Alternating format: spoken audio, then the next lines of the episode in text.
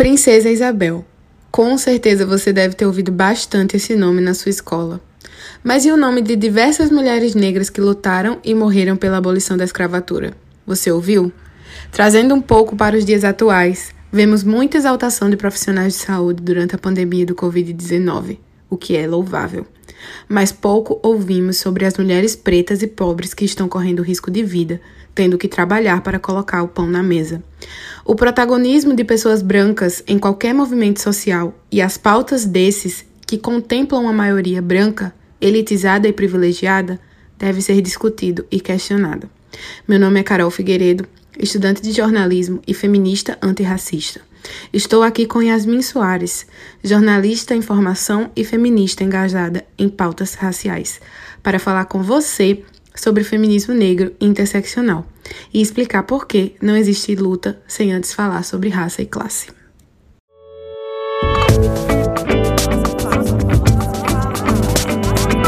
Nossa fala. Oi, Yasmin, como você tá, amiga? Que saudade de você. Antes da gente começar esse papo super massa, que a gente tem muita coisa para falar, eu quero ouvir você e eu tenho certeza que você vai me ouvir, como a gente sempre faz.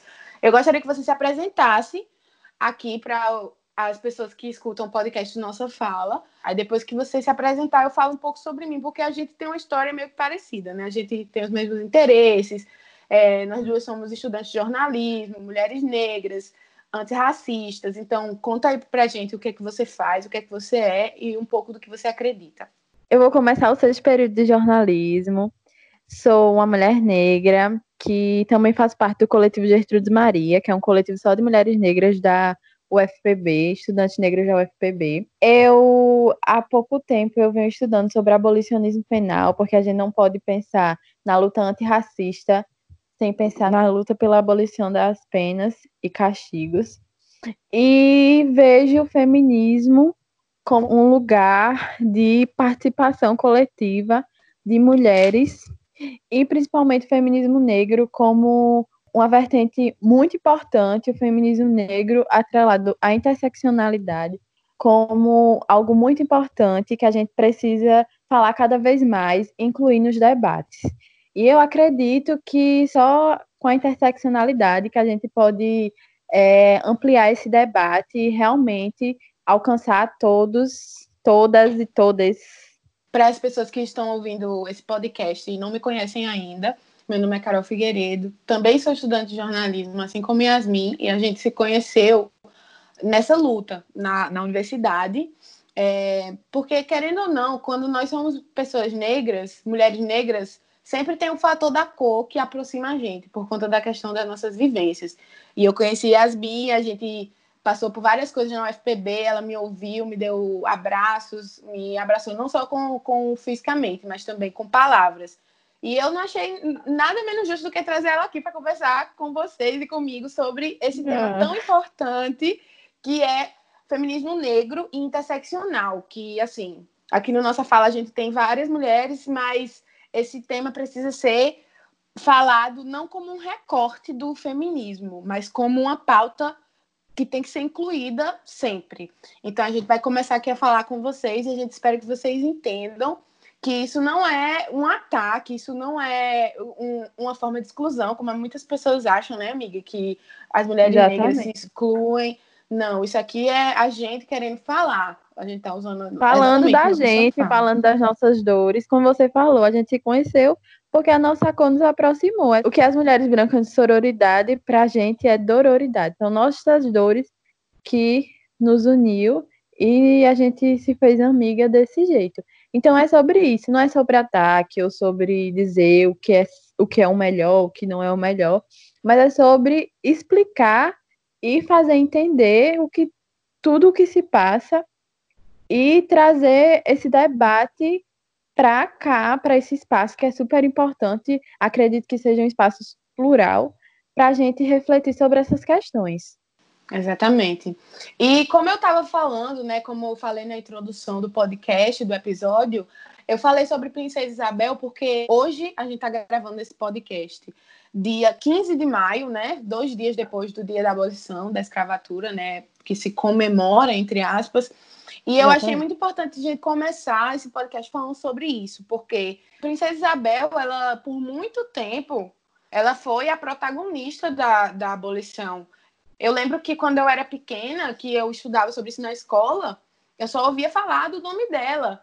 Dela e de Zumbi dos Palmares, a gente escuta também, né? Mas em outra pauta. É. E aí a gente reflete: onde estão as mulheres negras abolicionistas que morreram pela causa, que fizeram, que deram o sangue, os homens negros também. A gente tem que falar sobre os homens negros também aqui nessa conversa, porque faz parte. E onde estão essas pessoas na história? Por que Princesa Isabel é tão protagonizada nessa história? Sendo que ela foi forçada a assinar é, e fazer parte dessa história da abolição. Porque nós estamos vivendo nessa questão de protagonismo branco, de pautas brancas, de mulheres brancas sempre estarem no centro de tudo. E a gente veio é, com esse conceito de interseccionalidade para falar sobre isso, sobre a existência de mulheres negras que são invisibilizadas o tempo inteiro. Então a gente puxou isso aqui para vocês para a gente explicar um pouco melhor o que é interseccionalidade. Yasmin, você pode falar um pouco, na sua visão, o que é interseccionalidade, seus estudos? Então, vamos imaginar que a gente tem várias estradas, certo? A gente tem várias estradas, vários caminhos. E aí, em cada caminho desse é um aspecto. Tem o caminho da raça, o caminho da classe, o caminho do gênero, o caminho da sexualidade. E cada pessoa, ela tem alguns caminhos. Outras têm mais caminhos, outras têm menos caminhos. E essa pessoa está no meio desses caminhos. Então a, a, gente tem que pensar que esses caminhos eles se cruzam. Eles não são caminhos que são uns maiores que os outros. Eles são caminhos que se cruzam e se atravessam. Então a interseccionalidade é isso. A raça ela se cruza com a classe, ela se cruza com o gênero, ela se cruza com a sexualidade. Então não tem como haver uma coisa maior do que a outra no conceito de interseccionalidade. Então é essa junção de todos os aspectos e não a exclusão de um para é, em cima do outro, enfim, mas a junção desses caminhos. Acho que assim fica mais fácil de entender a interseccionalidade. Quando você fala isso, eu lembro do TED Talk que você me mandou de Kimberly Crenshaw, que ela que criou o termo da interseccionalidade em 89, né? E ela mostra isso naquele uhum. vídeo. E é muito massa a gente trazer para essa realidade mais explicada e mais simples, porque é assim que a gente tem que se comunicar com mulheres negras periféricas. A gente tem que dar exemplos palpáveis. E é muito importante a gente falar sobre interseccionalidade em todos os, os locais, porque se você for parar para pensar, não existe você colocar uma dor separada da outra. Se o que faz o ser humano são todas as suas diferenças. E como mulher negra, não tem como eu lutar contra o machismo hoje e amanhã eu lutar contra o racismo. Não, porque as duas coisas vão estar cruzando a minha existência no mesmo momento. E aí onde a gente vê que a interseccionalidade é necessária demais em todas as lutas sociais, em todas, em todas, seja gordofobia, transfobia, é, feminismo, em todas as lutas sociais a gente tem que ver de um viés interseccional, porque existem muitas pessoas diferentes da gente e existem muitas coisas que compõem essas pessoas. Então, é, a gente entra na pauta do feminismo negro, dentro da interseccionalidade, que muita gente não entende o porquê que a gente se denomina feminista negra, achando que, que tem uma diferença, que a gente escolheu ter essa diferença. Mas não, né, amiga? A gente sabe que o feminismo negro a gente se denomina assim e meio que tem pautas diferentes porque nós somos obrigadas a lutar pelo que a gente sofre. Porque se a gente não lutar pelo que a gente sofre, a gente não vai ter voz. Em todos os âmbitos e todas as pautas, é, tem coisas que não nos abraça. Aí a gente entra. O que é o feminismo negro? Yasmin, o que é o feminismo negro para você? Então, o feminismo negro, para mim, é um feminismo que me abraça, que me acolhe, que realmente eu me senti inserida. Porque quando eu descobri o feminismo, era por uma abordagem muito liberal e tudo mais. E aí eu fui tentando entender o que seria isso, e aí depois fui tentando entender como isso se encaixaria com a raça. E aí eu descobri o feminismo negro. E o feminismo negro ele surge exatamente dessa falta, porque as mulheres negras é, nos Estados Unidos começaram a, na década de 70, começaram a ir para reuniões feministas, só que elas não se viam ali. E ao mesmo tempo que as mulheres já participavam de reuniões do movimento negro, tanto nos Estados Unidos quanto aqui no Brasil, as mulheres participavam do movimento negro. Só que o movimento negro era muito machista. Então elas uhum. ficavam ali, ali no meio. Ah, se eu vou para o feminismo, o feminismo é racista. Se eu for para o movimento negro, é machista. E aí, o que é que a gente faz? E aí que surge a necessidade do feminismo negro, porque ele une as duas coisas e essas mulheres se encontram e se sentem seguras para falar sobre as suas... né? Exatamente, entendidas, compreendidas para falar sobre elas. Por exemplo, é... eu estava falando com uma amiga um dia desse que era muito diferente, é, por exemplo, um grupo de estudos só de mulheres negras, que eu estou participando, de um grupo de estudos quando eu fazia, que era um monte de gente branca que não, sab, não, não sabia muitas coisas sobre raça, enfim. Até eu me sinto mais confortável para falar. É, é incrível é. isso, mas é porque são as estruturas do poder, são as estruturas da branquitude que faz com que a gente se sinta assim. Então as mulheres negras é. criaram o feminismo negro justamente por causa disso, porque elas não se sentiam confortáveis. E aí esse feminismo negro, ele vem da década de 70, se fortifica na década de 80 e da década de 90 até agora, ele só vem crescendo a cada dia mais. A gente tem várias pensadoras, né, várias filósofas, inclusive no Brasil. A gente tem Djamila Ribeiro, que é muito inteligente. Eu gosto muito da, das palestras dela. E ela fala, né, que além de feminista negra, ela é feminista interseccional, né, primeiramente, porque ela enxerga que além de, dela ser mulher negra e mulher e mulher, né, de fato, ela é mulher cis.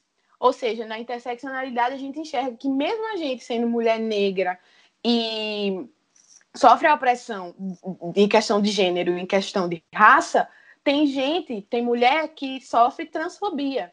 E tem mulher também que, mesmo a gente sendo é, negra e, e, mulher, no caso, nós ainda somos é, estudantes, nós temos acesso à educação. Tem mulher que não tem acesso a essa educação. E a interseccionalidade é importante pra, isso por mesmo. isso.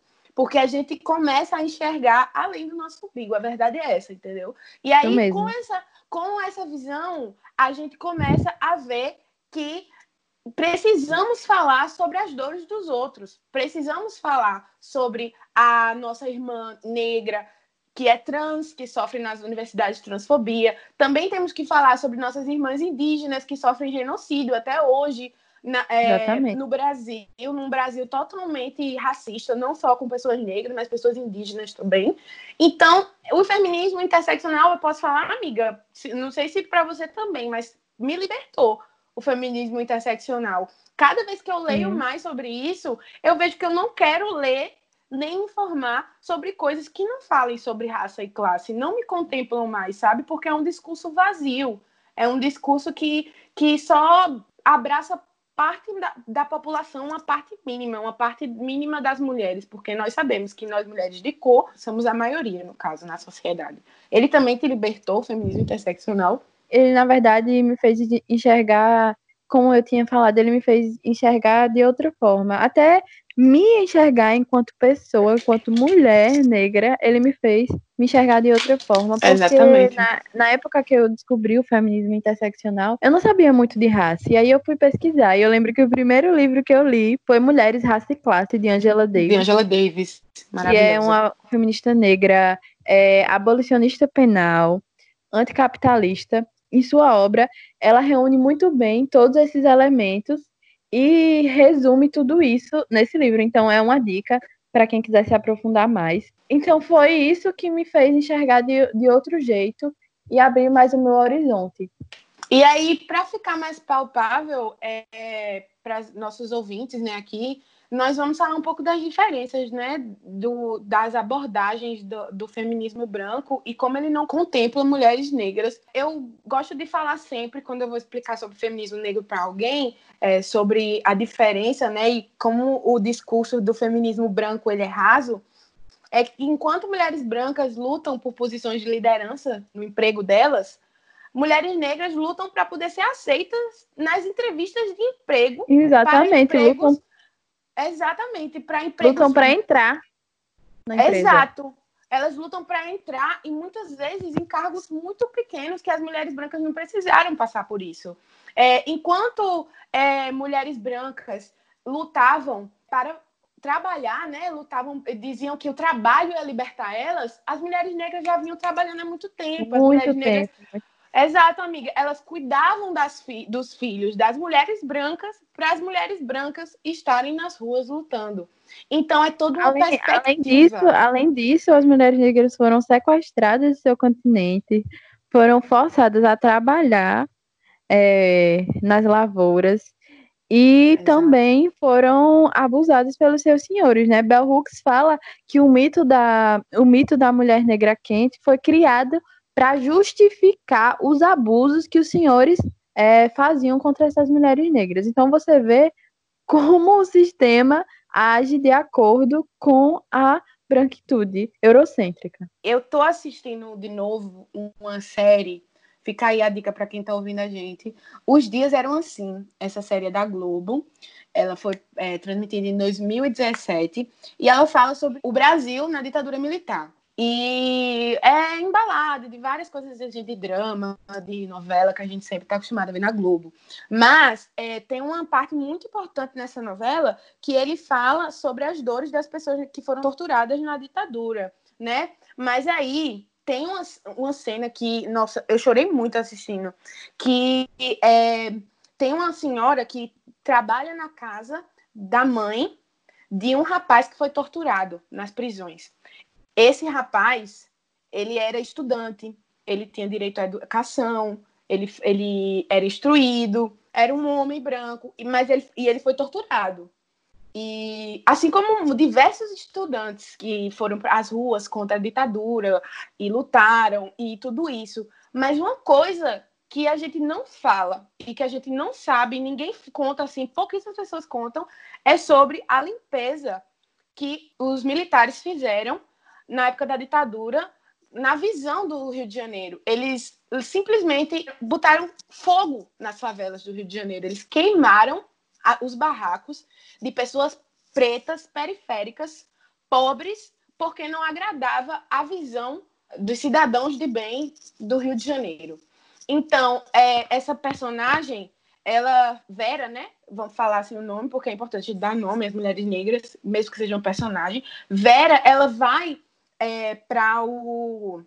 É uma roda de psicologia que ajuda as pessoas que sofreram tortura na ditadura e ela reclama porque ninguém convidou ela para essa roda. Pois é, e eu queria abrir um parênteses aqui para trazer uma reflexão para mulheres negras que estão nos escutando.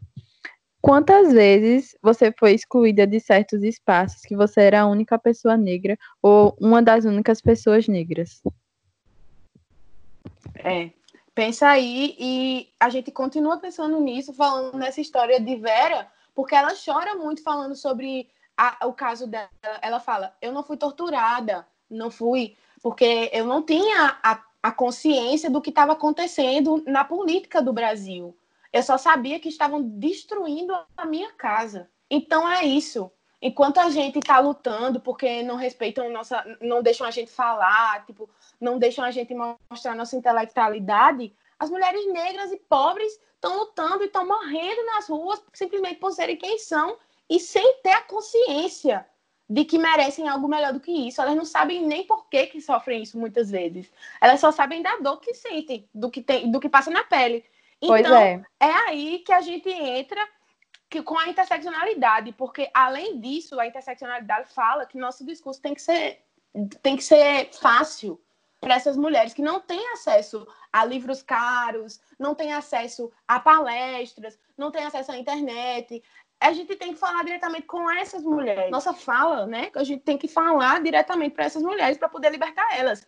É, Djamila Ribeiro fala numa palestra dela que a gente tenta desconstruir os desconstruídos. As pessoas já estão desconstruídas. Por que a gente fica fal... insistindo tanto em falar para pessoas que elas já sabem? Graças a Deus. Né? Ainda bem que as mulheres já é, temos mulheres que já têm esse nível. Nós temos que falar com as mulheres da periferia, as mulheres dos quilombos, as mulheres das aldeias, falar para elas que elas importam não ficar só num discurso raso, num discurso bobo de girl power, empoderamento. Ok, isso é importante, mas já passou. Enquanto a gente fica falando que vai se empoderar com roupa pequena, não sei o quê, não sei o quê, ok. Mas e, e a nossa irmã que está morrendo mesmo com várias roupas, porque é negra e, e, e, é sexualizada no meio da rua? E a nossa irmã é, indígena que está sofrendo genocídio junto com seus filhos. Tendo seu povo dizimado totalmente, principalmente nesses, nesses momentos de crise, que é quando os governos se aproveitam para fazer limpeza, essa né? limpeza, exatamente. Essa limpeza e social, é, é, verdade. Exatamente. A gente precisa é, ver isso também, não ficar restringido só à academia, ou só ao nosso círculo de amigos que já estão desconstruídos, mas a gente precisa adquirir esse nosso conhecimento e levar até onde isso não chega, onde o nosso grupo de amigos que está tão desconstruído não vão. Então a gente tem que ir, a gente tem que ir até essas pessoas é, falar com ela, conversar, gente, conversar. O que custa você estar, não agora na pandemia, mas quando tudo isso passar, o que custa quando você estiver no ônibus, quando você estiver em uma fila, você conversar com a pessoa, é, perguntar, falar sobre isso. Às vezes as pessoas só querem, principalmente mulheres negras que já carregam tantas dores, elas só querem ser escutadas. Então, o que custa a gente fazer isso? Uma vez, é, eu estava no ônibus e eu sentei ao lado de uma senhora, né? Uma, uma senhora já de idade.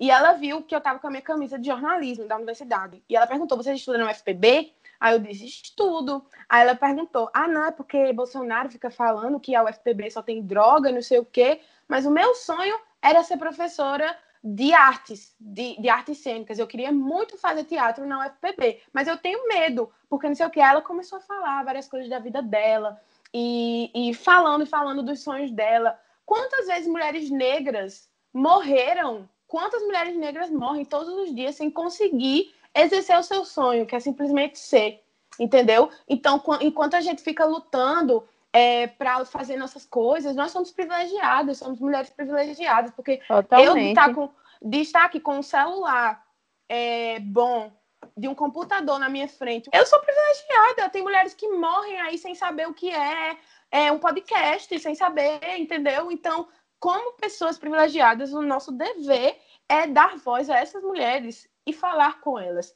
E falar de forma acessível. Porque pois como é. Bia Ferreira, Bia Ferreira é uma cantora maravilhosa, amo muito. Igreja Lesbiteriana, Instagram dela, tudo pra mim. Ela fala na música dela quantas vezes você pegou seu feminismo e foi pras favelas. Essa música dela é um soco no estômago do feminismo branco. Porque Exato. ela, exatamente, ela fala isso. É, resumindo, né? O, a, a, música, ela fala que você, com todos os seus privilégios no seu apartamento caríssimo, com todas as suas consciências, com toda a sua estante cheia de livros, cheia de referências, quantas vezes você colou na favela para trocar uma ideia com a mina preta?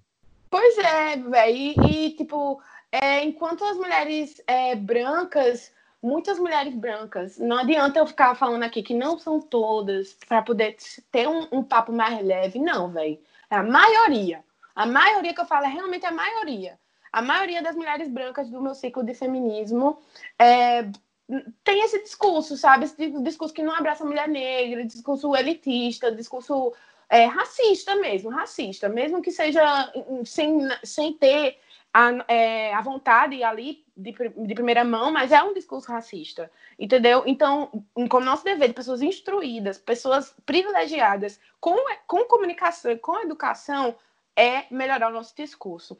E aí eu falo contigo sobre isso, uma coisa que eu tenho certeza que te irritou também, e que eu devo falar sobre isso, porque tá...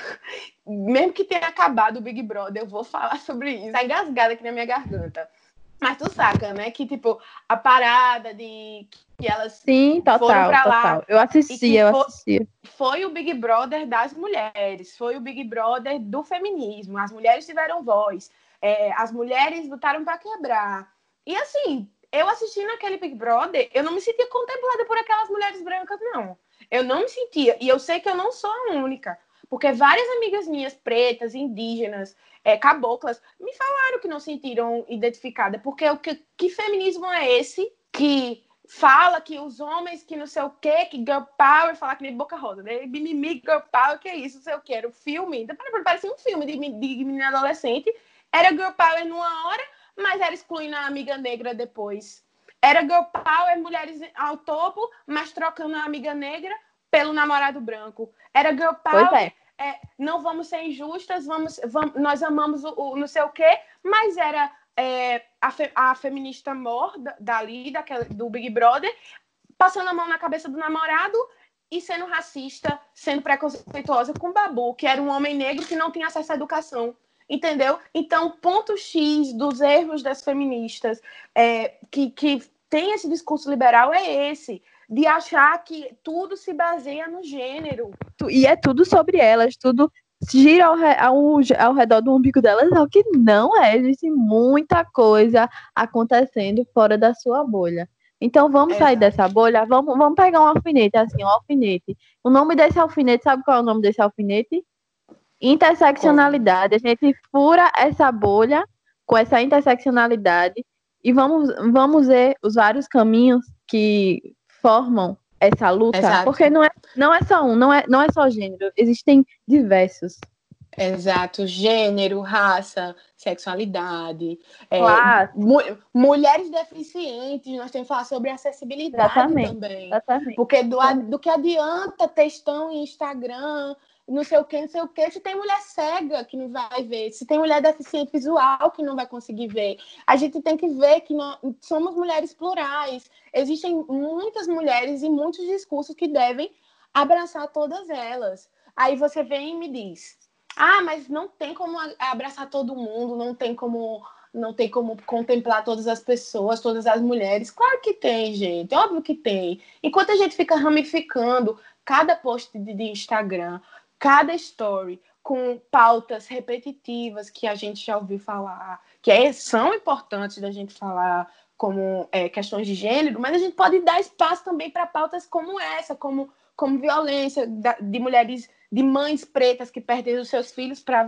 violência policial. A gente pode Porque falar sobre isso. Isso também, isso também é uma forma que o Estado age sobre as mulheres negras. Isso também é um, é um dos dos fatores e um, uma das diversas coisas que estão dentro da solidão da mulher negra.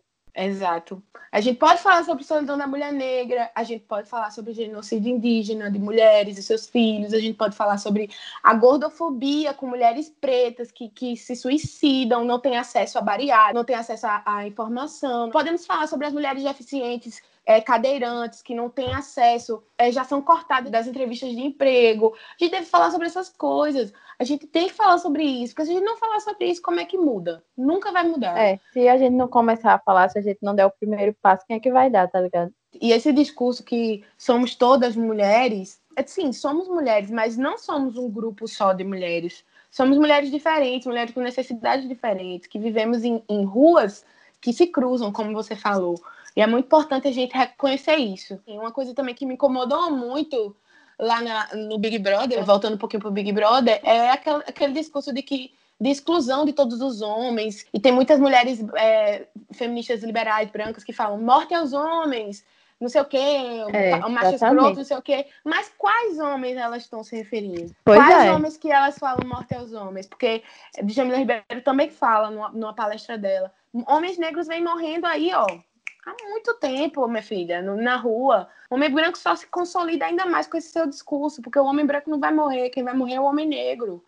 E a gente tem que pensar que na nossa, na nossa escala, na nossa é, estratificação social, a gente tem que pensar que a mulher branca sim oprime o homem negro. No sistema racista que a gente vive, então é super importante as mulheres brancas, as feministas brancas reconhecerem isso e tentarem entender por que não ficarem atacando, ah, não, porque homem é que oprime mulheres. Mas não, você, mulher branca, você oprime sim um homem negro. A cada 23 minutos morre um jovem negro aqui no Brasil. Então a gente precisa repensar sobre essas questões também. E sem falar nos homens trans também, que são super invisibilizados. Eles também são homens. Por que você está dizendo morte aos homens? E eu escuto muito outra frase que é morte ao pênis. Só que existem mulheres trans que não querem fazer a cirurgia. E aí? Uhum. E aí? Esse discurso é, é transfóbico também. É.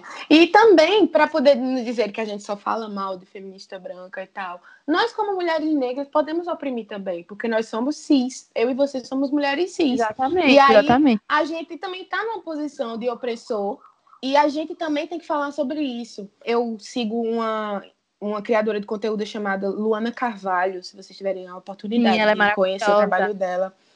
Ela é uma mulher preta, ela, é, ela faz parte da luta antigordofóbica e ela traz pautas incríveis. E tem um vídeo dela falando sobre lugar de fala, que eu acho muito importante a gente fixar aqui, que lugar de fala ele não é simplesmente só, só o, o oprimido que pode falar sobre o que está acontecendo. Nós, Isso. como pessoas que podemos ser potenciais opressores, temos que falar e usar a nossa posição de opressor para tirar essa opressão do nosso ciclo. Se nós somos mulheres é, negras cis, nós temos que falar sobre pessoas cis que oprimem pessoas trans. Se você é homem e está ouvindo esse podcast, olá, homem, tudo bem? Não, não vou desejar a sua morte. Vou pedir para você usar o seu espaço de homem opressor para falar para o seu amigo: Ó, oh, meu filho, não seja. não Paga a pensão da sua esposa, da sua ex-esposa, do seu filho, seu pirraia lá, tá precisando de comida. Você, como homem, pode chegar no, na rodinha do seu amigo: Ei, velho, tu tá sendo abusivo com a tua namorada, tu tá ligado que isso não é massa, né? Não sei o quê. A gente já vive no século XXI, meu filho. Exatamente. Vamos Entendeu? Repreender, não existe isso de piadas homofóbicas de seus colegas, enfim, são várias coisas que você pode fazer usando o seu privilégio. Com certeza, não, não, não tem mais isso de que, ah, não, eu sou branco, então eu vou ficar calado, não vou falar sobre racismo. Você não pode protagonizar a luta, mas você pode Exatamente. falar para sua amiga que está sendo racista, minha filha, por favor, você vive em que século? Pelo amor de Deus. E aí a gente volta é, porque isso aí que eu tô falando para tu agora foi um dos maiores questionamentos nos meus stories. As meninas ficavam perguntando como eu, como mulher branca, posso. O que é que eu tenho que fazer, Carol? Não sei o que, não sei o que. E aí a gente entra nos questionamentos das, dos, das pessoas que me seguem, que eu abri uma caixinha de perguntas para algumas pessoas perguntarem. E aí eu vou soltar alguns áudios aqui de pessoas, né, que perguntaram, tiveram seus questionamentos e a gente vai ouvir. Oi, meu nome é Iane e eu queria saber, como feminista branca, como eu deveria me comportar, tipo, em cima de pautas de feministas negras e, tipo, que toda feminista branca deveria saber. Então, né? Oi, Iane, tudo bem? Olá. Gosto muito do seu conteúdo. ela é influência aqui de uma pessoa, ela é mulher branca. É. E, e eu acho, acho massa a mulher branca quererem saber mais sobre isso. E aí, ela perguntou, né, como mulheres brancas devem se comportar diante das pautas das mulheres negras. Eu acho que a primeira coisa que deve, que deve fazer é escutar. Com certeza. Você tem que escutar, você tem que dar é, o espaço da mulher negra para falar sobre suas dores, é, não trazer a pauta sempre para o seu umbigo, sobre dores que não contemplam as outras. Você pode falar sobre suas dores, porque a gente está aqui para te ouvir. As mulheres, essa, essa rede de apoio de mulheres é muito importante, mas não só as suas dores, porque as suas dores não são as únicas, entendeu? Não é só o assovio na rua que, que incomoda. Tem tantas outras coisas que contemplam a nossa existência e nós precisamos falar. E além disso, além de ouvir e ter empatia, você tem que usar o seu espaço de fala para poder dar voz a pessoas negras. Por exemplo, é, essa moça ela, é ela é produtora de conteúdo, né? Uma sugestão, porque isso é para todas as outras produtoras de conteúdo que são brancas. Porque vocês não dão é, um espaço ou convidam mulheres negras para dialogar sobre isso, fazer conteúdo com vocês sobre isso, sabe?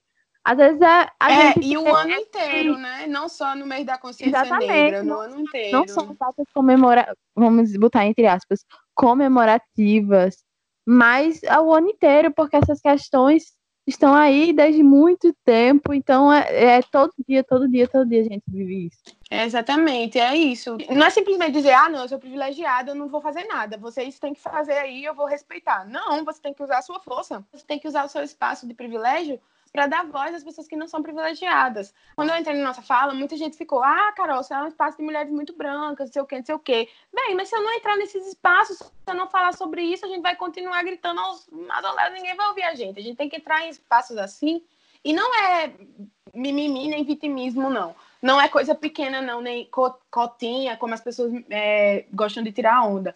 É um lugar que a gente merece. Estão dando a gente só o, o mínimo, que nem seu Jorge fez uma hashtag no dia da abolição, ele botou obrigada por nada.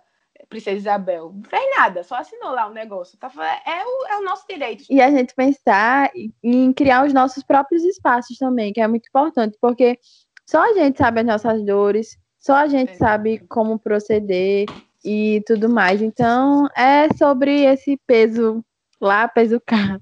É verdade. Eu acho massa a gente incluir até esse pauta, porque pessoas brancas podem ajudar, né? Ajudar, não, né? É, dar a visibilidade, visibilidade. pessoas negras. Isso. Exatamente. Os nossos grupos de mulheres negras cabem na pauta de vocês, no story de vocês, nos posts de vocês, entendeu?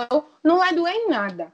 Não vai, vai, muito pelo contrário, vai somar ainda mais. Jamila Ribeiro também eu gosto muito dela. Na palestra dela, ela fala que a mulher branca ela tá num aquário muito grande, entendeu? Ela foi com a filha dela, eu acho, no, no aquário de São Paulo, e ela foi, ficou brisando nessa parada do aquário. Ela entrou no aquário e ficou olhando o peixe, uma raia, num aquário gigantesco. Mas ainda assim, ela está dentro de um aquário. A gente pode trazer essa realidade para as mulheres brancas, que elas estão num aquário muito grande, que é muito grande, mas ainda assim é um aquário. E nós, mulheres negras, mulheres trans, mulheres indígenas, mulheres deficientes, estamos nos nossos aquários super pequenos, às vezes dividindo o mesmo aquário. E aí a mulher branca, ao invés de quebrar o aquário dela e juntar com a gente, tipo, juntar num aquário bem grande e tentar sair e disputar o mar aberto, a mulher branca ela aumenta o aquário dela e quer diminuir o nosso. Então não é assim, Exatamente. assim, você, tam você, também pode entrar na nossa luta fazendo isso, dando visibilidade às nossas pautas, mas sem roubar o protagonismo, claro, né? Isso, que isso aí tem que ser da pessoa que sofre. Vamos ouvir outra Vamos pergunta aqui. Vamos sim. Próxima pergunta. Essa pergunta é muito boa do meu, meu amigo Lucas. Como vocês acham que esse movimento se comunica com os outros feminismos antirracistas, como o indígena e o amarelo? É, muitas das lutas são iguais entre eles ou realmente a maioria das pautas acaba por sendo própria de cada ramificação? Quando eu recebi essa pergunta, eu pensei muito, porque, tipo, é, quando a gente fala sobre feminismo, a gente traz muito para nossa realidade atual, para os impactos que a nossa luta vai dar no agora. Mas muitas vezes as pessoas esquecem que toda luta vem de uma história anterior, né? Toda luta é, é, reflexo de, de, de problemas, de, de impasses que aconteceram durante a história.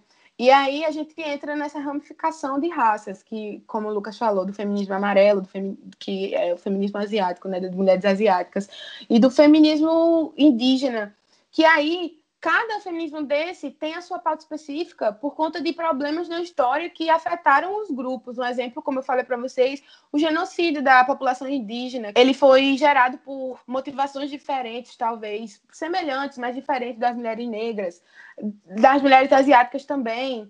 Mulheres judias também, se a gente for poder ver a questão de, de religião, porque também tem, é, é, até nisso tem pô, xenofobia, tem é, questões diversas de mulheres diferentes.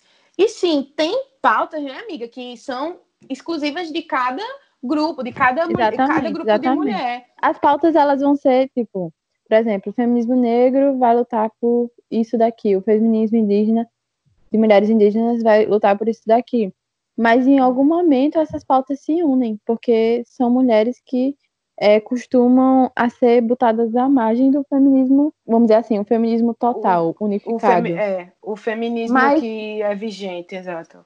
Exatamente. Mas, ao mesmo tempo, é, essas lutas se unem por serem tão marginalizadas e excluídas. E é muito importante, muito importante a gente trazer é, esses outros feminismos para esses debates do feminismo, vamos dizer assim, o feminismo unificado.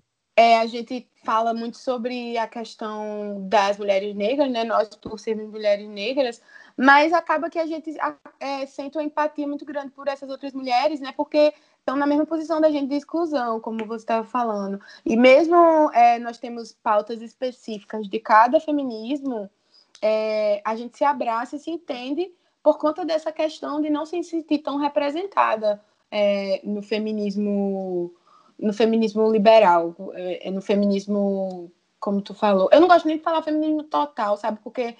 Não, é porque lá, são, eu... são feminismos. Mas, mas infelizmente, infelizmente, o que é, impera é um tipo de feminismo, né? Feminismo a gente não pode branco. Negar, não pode negar esse fato. E uma Exato. coisa que eu queria muito falar aqui é que, tipo, o feminismo negro ele não é maior do que o feminismo indígena. É uma luta não é maior do que as outras. As lutas, como eu já falei, são caminhos. E muita gente às vezes confunde isso e pensa que uma é maior do que a outra, mas não, as lutas são iguais e todas são importantes. Todas as vidas importam. Todas, todas as vidas importam. Vamos para a próxima pergunta, que é de uma pessoa muito querida, Andila, que é falante também aqui no Ai, perfeita, meu Deus. Ela é tudo pra gente, maravilhosa, mulher de luta, guerreira. Referência, a... referência, com certeza. É uma referência para nós, mulheres negras, meninas, jovens adultas que estão no nosso corre. A história dela é muito linda, se você não conhece, entra aí, andila.naruse, com H. Você pode encontrar também no site do Nossa Fala, tem a parte dela lá.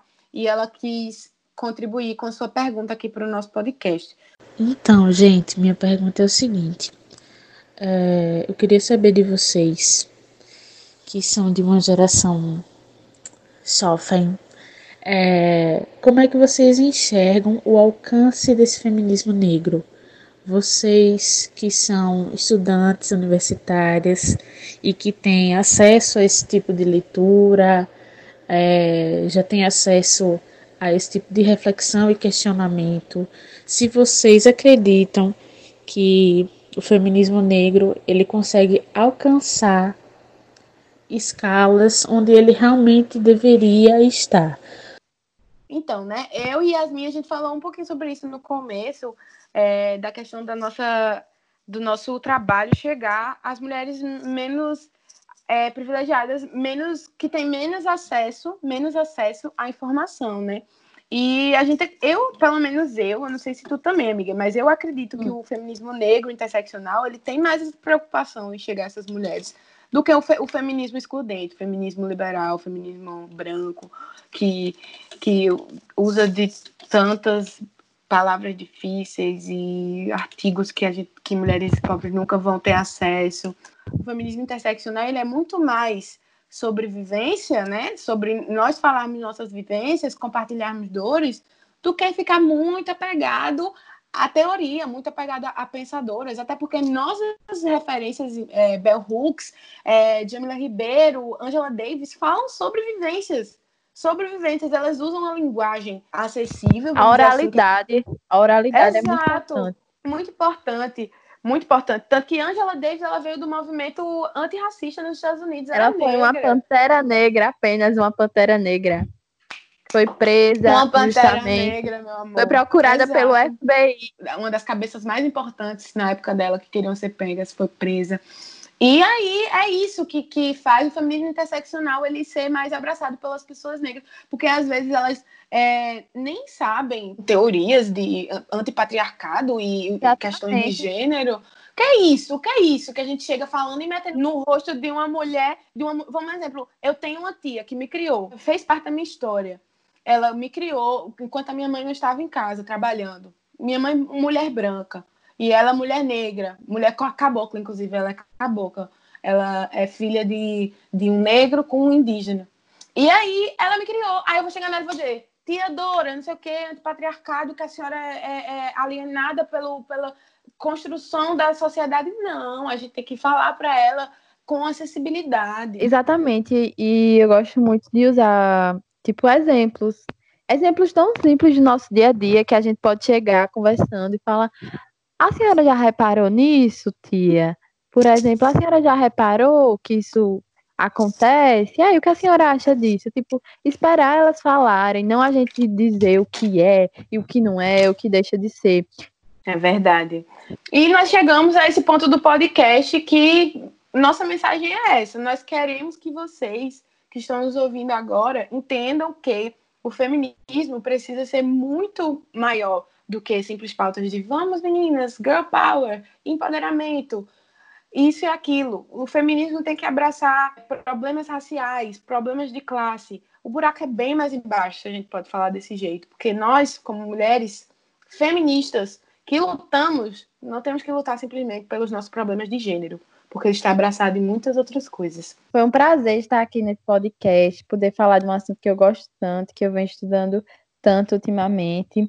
E é isso, é sobre escutar. Escutem mais mulheres negras, escutem mais o que elas têm a falar, escutem mais as mulheres gordas, as mulheres indígenas, as mulheres deficientes. O feminismo não é um feminismo no singular, é um feminismo no plural. Então vamos escutar todos eles, vamos trazer os feminismos para o debate. É essa frase que eu encerro. Para enviar sugestões ou conferir todas as novidades, fica de olho no nosso site e no nosso perfil no Instagram. Continue acompanhando nossos conteúdos, nossas opiniões, nossa visão, nossa fala.